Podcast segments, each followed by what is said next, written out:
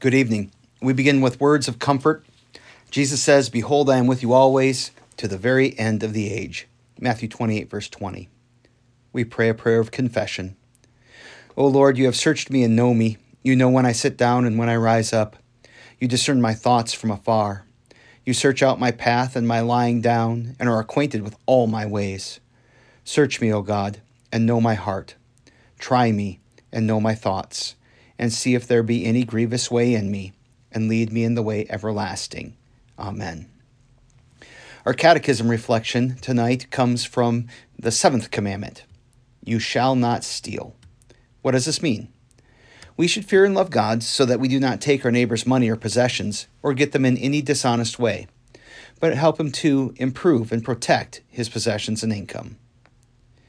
As we think about this commandment, uh, I, one of the things that uh, we should notice is that God cares about the physical things that we own. So as we're going through this this time regarding COVID nineteen and people are concerned about losing their jobs and losing their property, these are real and valid concerns, and the Lord is concerned about them. And they're also opportunities for us to meet people in their time of need you and I may not be able to help somebody with a, uh, a housing payment or uh, something along those lines, but uh, we are able to help and support uh, in, in other ways. We might be able to help with a bill, or we might be able to um, buy some groceries or, or something along those lines. The wealth and the, uh, the means that we have been given uh, are intended to be a blessing to our neighbors. And so not only do we protect our neighbors' money and possessions, but we also look for ways to, to help them in, in those needs that they uh, may have. And, and this is part of living in God's grace with one another. Tonight's petition uh, of the Lord's Prayer is Thy will be done on earth as it is in heaven.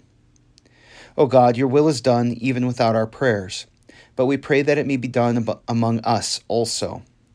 Please break and hinder every evil plan and purpose of the devil, the world, and our sinful nature, which do not want us to hallow your name or let your kingdom come. Strengthen and keep us firm in your word and faith until we die. Let your good and gracious will be done. Amen. Now go with this blessing. May the God of hope fill you with all joy and peace in believing so that by the power of the Holy Spirit you may abound in hope. Romans 15, verse 13.